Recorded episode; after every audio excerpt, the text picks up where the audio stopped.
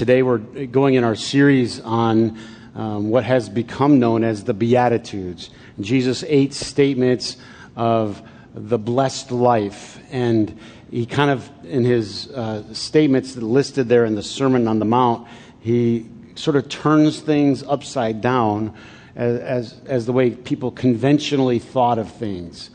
And so um, you might want to think of it as an aha moment. Anybody ever had an aha moment um, where you're like, man, every way I was thinking about that, and that actually wasn't right. Anybody? Please tell me you've had one, because otherwise. I just don't even know. Okay, in other words, you know, you go thinking about something a certain way and it feels right, and everyone's sort of amening you and saying, yeah, that's the way to think about it, that's the way to think about it. And then something happens in your life and you realize, wow, I think I was thinking about that completely the, the wrong way.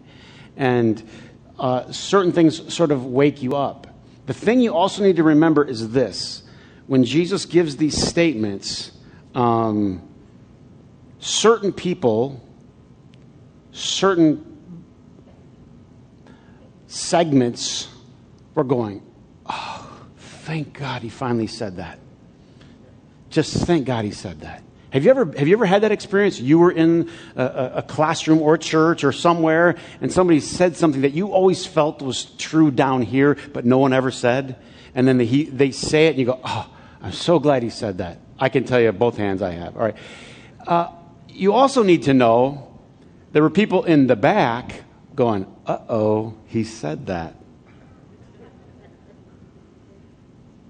There were people grinding their teeth, sharpening their pencils, logging on to their blog right while he was speaking because what he said was at the same time an amazing comfort and relief to a lot of people, and at the same time an unbelievable threat.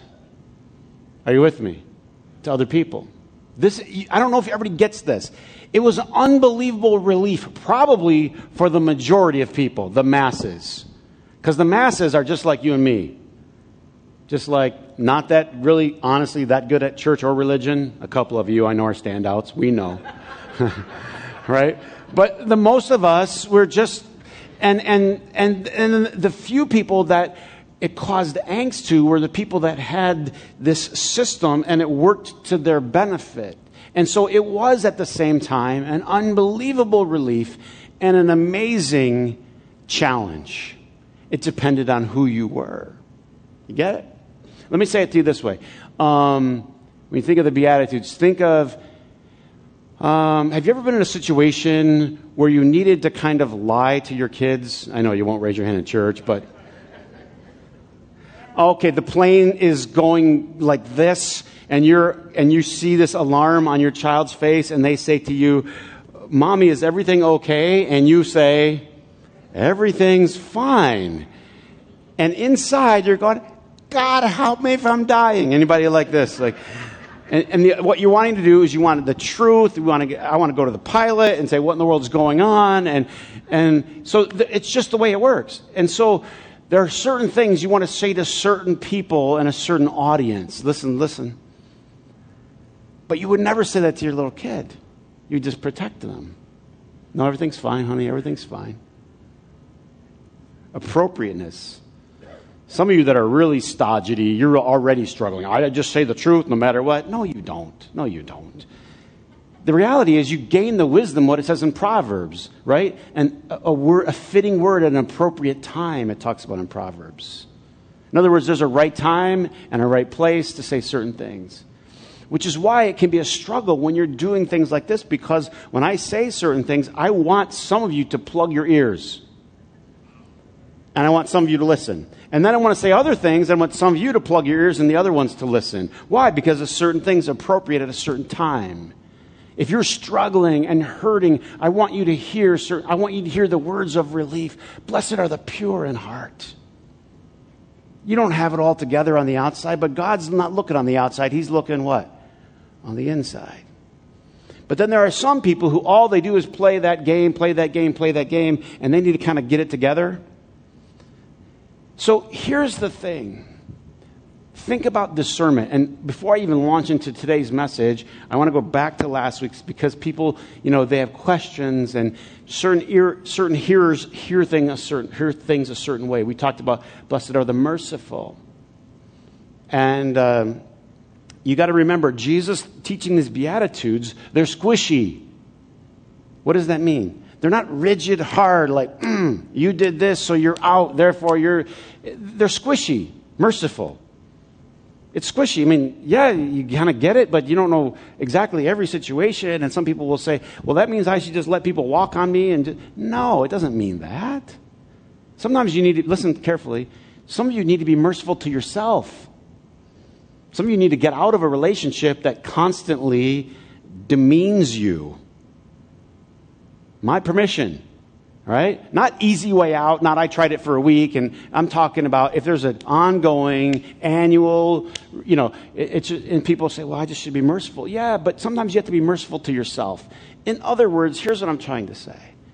These statements are black and white. They're ideals. They're things that Christ was calling us to. The idea and the concept of mercy. You always need discernment because these things, they're not like the laws. They're a little more interpretive. And this is what Jesus calls us to. And as we proceed today, you're going to see they're more inward than outward.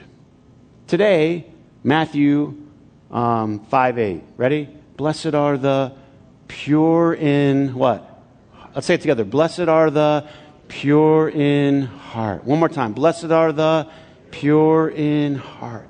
Happy are the utterly sincere, one translation says. The sincere. Is it frustrating when people aren't sincere? Is it frustrating when people operate from the laws, the rules, rather than from the heart?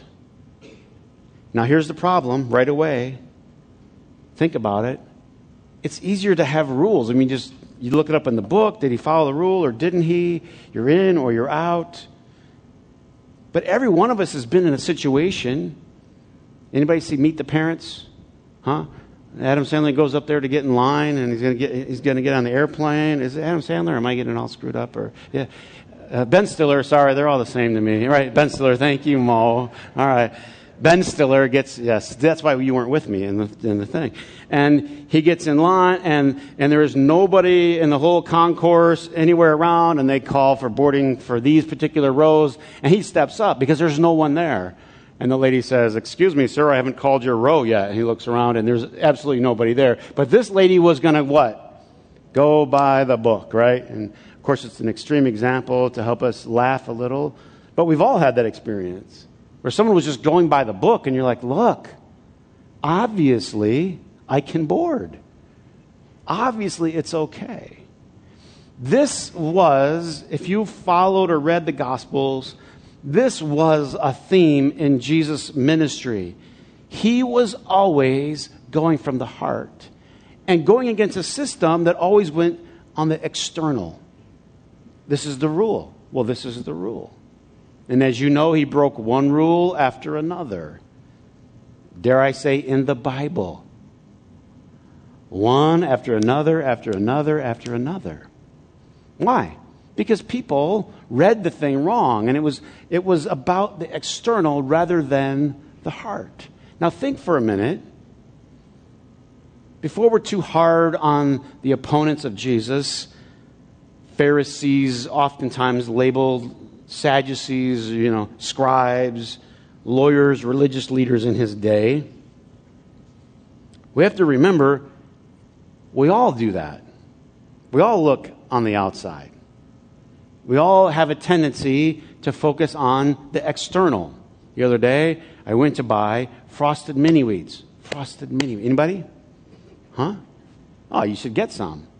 And I went to get some frosted mini wheats, and I happened to notice that the Kroger brand was half of the Kellogg brand. Is anybody with me? Can I get a witness out there? Huh? Guess what happened when I brought them home? Not the same enthusiasm, friends, not the same. Frosted mini wheats belong in an orange box. very happy orange, not in a Kroger yellow. No matter how much money I saved. Huh? I don't care how much money you save, take that stuff back to Kroger and get me the happy orange frosted mini wheats. In other words, we do it. We all do it, right? We buy stuff based on its what? And, we, and we're bought in. Once we love that package, that is the package. That's the way it comes in. Um, I was going to send, I was sending my Friday email about three times on Friday, and it just didn't happen. I never got to the send button um, for a number of reasons, most of which are about 22 inches long. And uh, in, this, in this email, I was going to talk about when I was a kid. The cool thing was to be packaged, externally packaged, in a shirt that had an alligator on it. Is anybody my age? What I've heard is it's come back around. Is it true? If you're young? If you're as old as me, don't, don't agree because you don't know anything anymore anyway, really. So, but the thing was, uh, sad to say, I never achieved alligator status. Never got there. But man, I would look at the kids at school and go, man, if I could get an alligator on my shirt. I mean, and think about it. Just think about how much. Anybody remember junior high? How much you bought into that? Uh, uh, some of you still have, so that's okay. Uh, it's you just you buy in. You're like, man, look at this kid. He's so cool. And there was nothing cool about what he did or said or treated anyone, anything in, internal, but immediately he got an alligator on his shirt, right? Now you know what happens right away is somebody's going to knock it off, right? Somebody's got a lizard or this or that. My mom, we always got the lizards, right? We always got the almost alligators stuff. So humiliating, you know what I mean? You just wanted to cut it off and stick something better on. it. I mean, this was the reality. I wasn't going to have the package. But this is human nature. This is actually what all of us do, whether we're even willing to admit it or not. We judge people based on our appearance of them. We just do. Oh, that guy looks put together. Oh, man, she looks sharp. Oh, this guy. And it, to be truthful, we make decisions based on whether we're scared of somebody or not whether they could be dangerous. Many of you have been surprised to see some, we'll call him a stereotypical biker guy, right? All tatted up, all this and all that, and find out he's the biggest softy known to man. Your first instinct is, uh oh. Sometimes we've met people who, on the outside, seem so pious, so religious, so spiritual, so in with God. Then you have a conversation with them, and they're bigoted, racist. In other words, we have to take the time to go a layer deeper. It's difficult. If you think about Jesus' ministry for a minute, he was always being accused with eating at the house of a sinner, talking to an unclean woman, doing this, doing that. Everything that was about, these are the people that are out clearly, and these, these are the people that are in. And Jesus spent too much time with the people that were out. Now, let me just give you a scenario of what things were like in Jesus' day. In his day, you had a clear list, a clear set of people that were pure. And then you had a list of people that were impure. These words are blessed are the pure is, an, is a very intentional selection because the pure they were called they were ceremonially pure. This person can go to the temple and can worship. They're allowed in, they're pure. Um, all over Jerusalem, if you ever go, you'll see they have these baths, these mikvahs, where you go down into the water and you cleanse yourself so that you are pure. One of many things that you needed to do, but you needed to be ceremonially pure. You had to do certain things. Go in and take the mikvah, come out and be pure. So there were a list of things that you did that made you pure. And if you were pure, you were in, you were allowed in. And then certain people were not allowed. So here's a here just think about this. Here's a list of the things that were on the pure side. Ready? Male, men. Huh? Come on, men. Pure. Women, ready? Ah, sorry, gals. Impure. This is how it was in Jesus' day. You were impure. Just because I'm a woman? Exactly. Just because. So you need, just need to know this. What everyone thought, how they thought of life and etc. is they thought men were pure. Now they had to do their bath and they had other things, but the, the default for a man was pure the default for a woman was impure. Someone just told me this week certain I, I, don't want to cast aspersions but today certain things if a lady is on her you know monthly she can't take communion. Churches today. Men pure women what? Impure. That's how that's how it was thought of in jesus day. If you were Jewish, you were default pure. Gentile, default what? Impure. See the separation? See the lines? If you were rich, pure. See, Chris, really? Is that how they. Why would they think that way? This is important. Because they assumed wealth was a sign of God's what? Blessing, favor. So they connected it. Well, certainly this guy is doing the God stuff, and um, let's just a, a, little bit of honesty. Anybody, anybody ever here have a year where you were not so godly, but you made a lot of money? No one's going to admit it. Sure. And anybody here ever have a year where you were all that, like you were all the good, godly thing, and you just went in the tank, right? In other words, that just doesn't work. So the assumption was male, Jewish, wealthy. Of course, if you were poor, you were what? Impure. Poor, you're impure because obviously you did something wrong and that's why things aren't going well for you and you don't have God's favor. What about your health? You say, well, who cares about it? I mean, health, we just have compassion. Oh, no, no, no, no, my friends. If you had a disease, you were what? Impure. Remember Jesus hanging out with the lepers all the time? Impure. It's not just that, oh, wow, we should have compassion. Look what these people are dealing with. It's like, oh, no, keep them out of our temple. They don't belong in our religious system. If you were healthy, you were what? Pure. That's us too. We're, that's human nature. Our first reaction, unless you've been involved with healthcare for a long time in your life, first reaction is when somebody looks a little diseased, you kind of want to go, Can I get that? Is that true? This is how they saw it. These people are pure, these people are impure. And all of them have one thing in common, and what are they? They're all what? External. Jesus comes along and says, Blessed are the pure. Pure was a loaded word, this or that, in heart. In other words, all these people, right? It's not about their sickness, it's not about their poverty, their gentileness, their femaleness, or any otherness. It's about their what? Heart.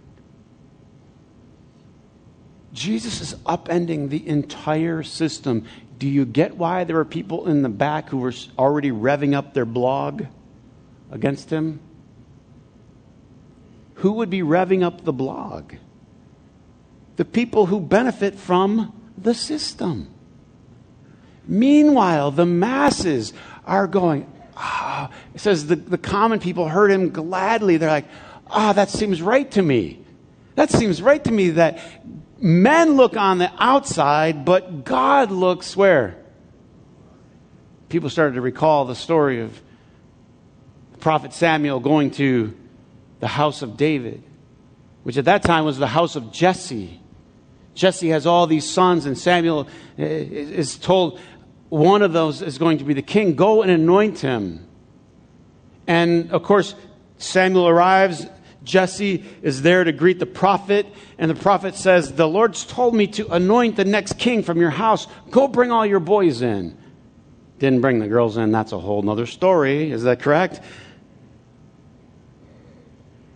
They bring all the boys in, and the prophet goes from one to the next to the next, and keeps waiting for the green light, right? No, no, no, no. And he's frustrated. He's like, This is it? This is all the boys? Jesse says, Yes. And then God speaks to Samuel in the story and says this the Lord says to Samuel, Do not consider his appearance or his height. By the way, just watch the. Did you watch the E60 on Muggsy Bogues? Five foot three, changed the NBA forever at five three. Another story.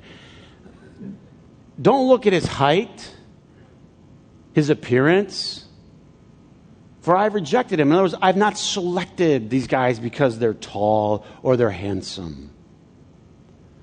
The Lord does not look at things that people look at. Another translation is this Man looks on the outside, God looks at the what? Heart. Now think about this. This is so hard to control people this way.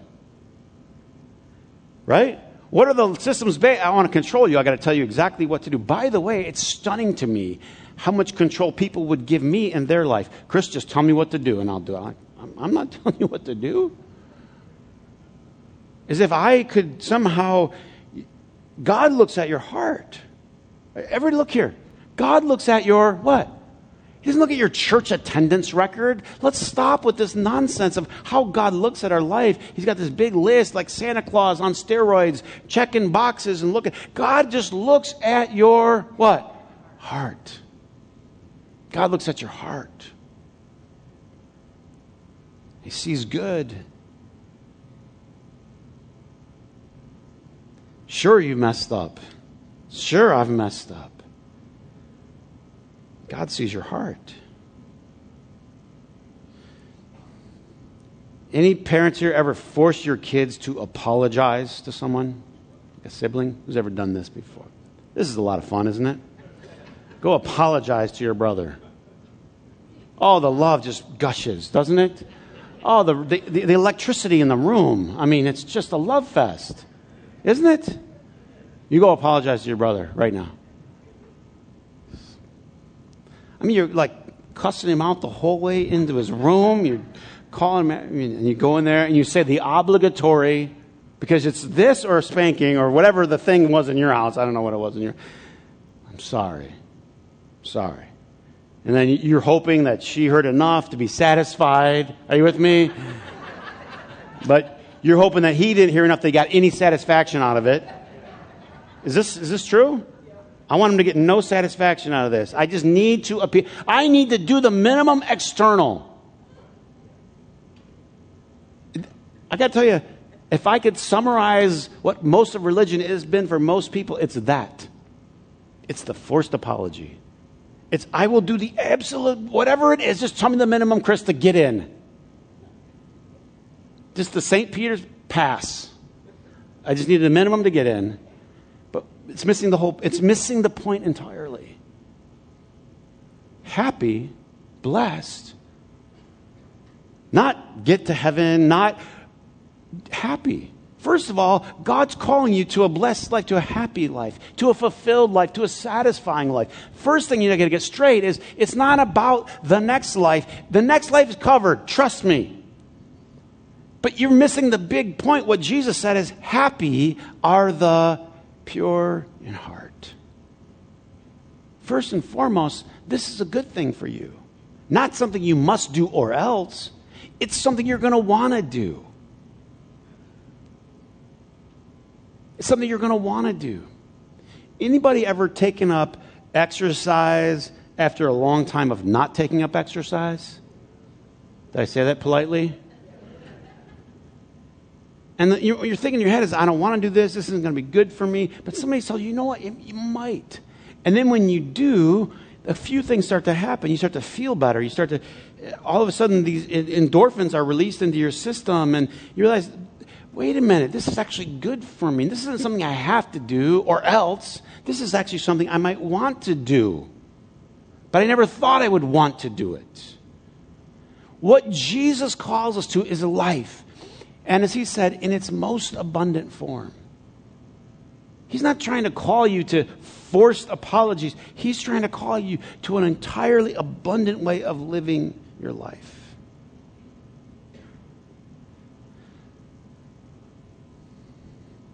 Try this confrontation. The disciples, following Jesus' lead, are breaking some of the rules.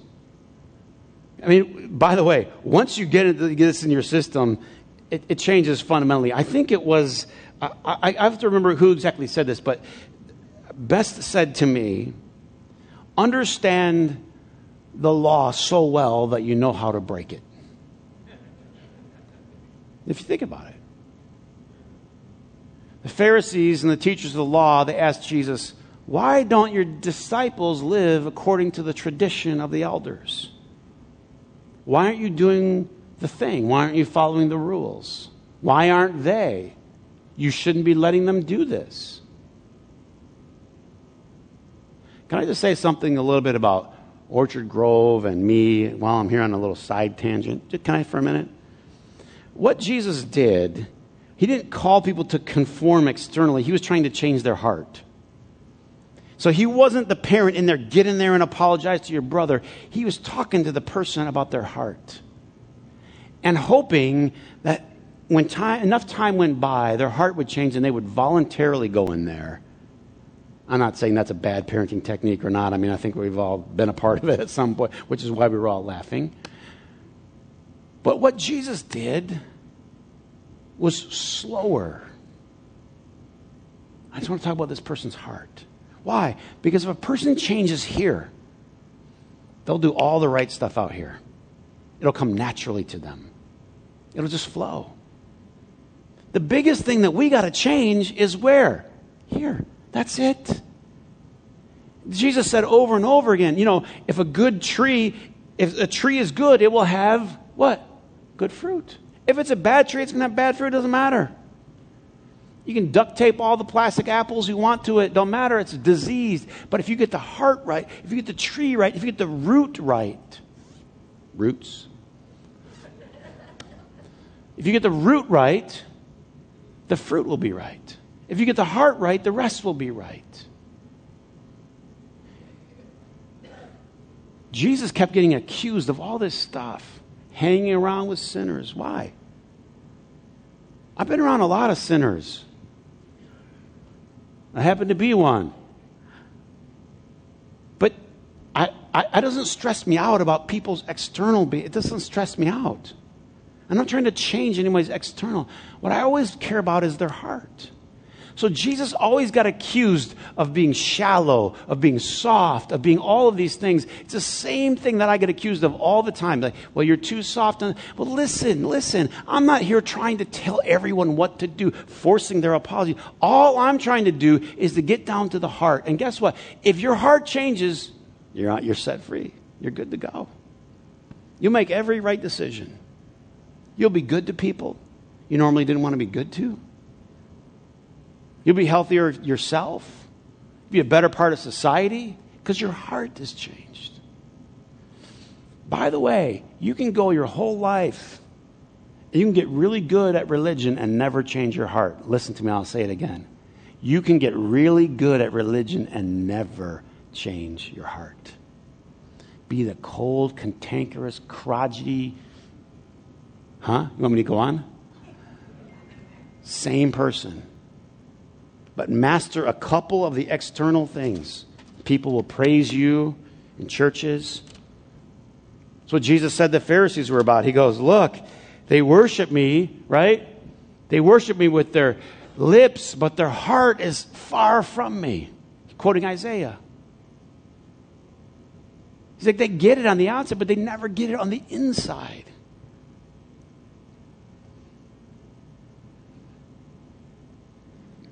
Think about the relief for the people that struggled on the outside.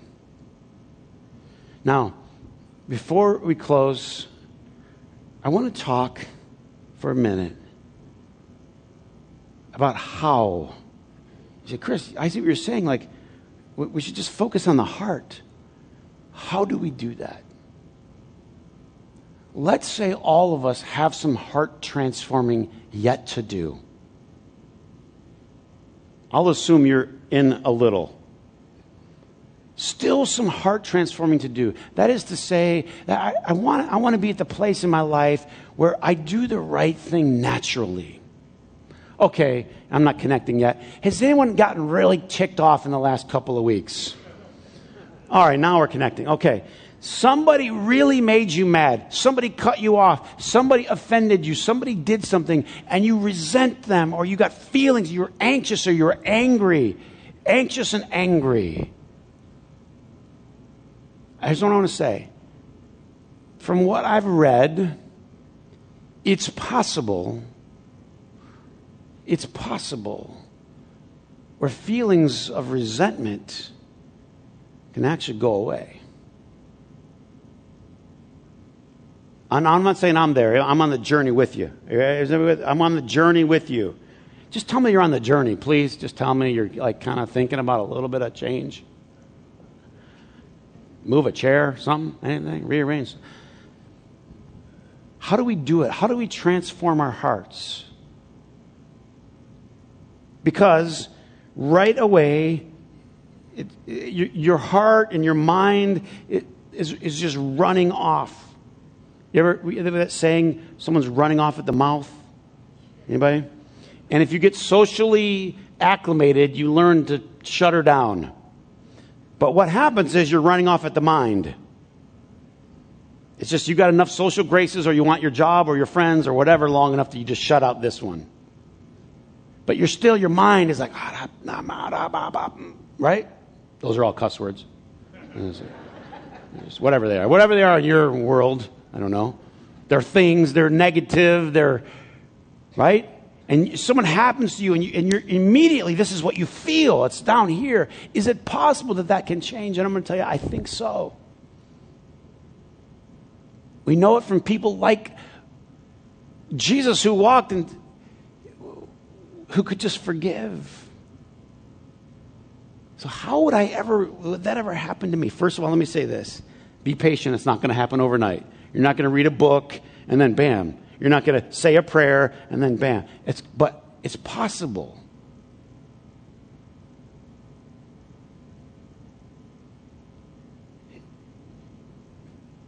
If you go out on the lake, I have a great privilege to live by a piece of land that has lake right there, and oftentimes I'll go in the morning or at night.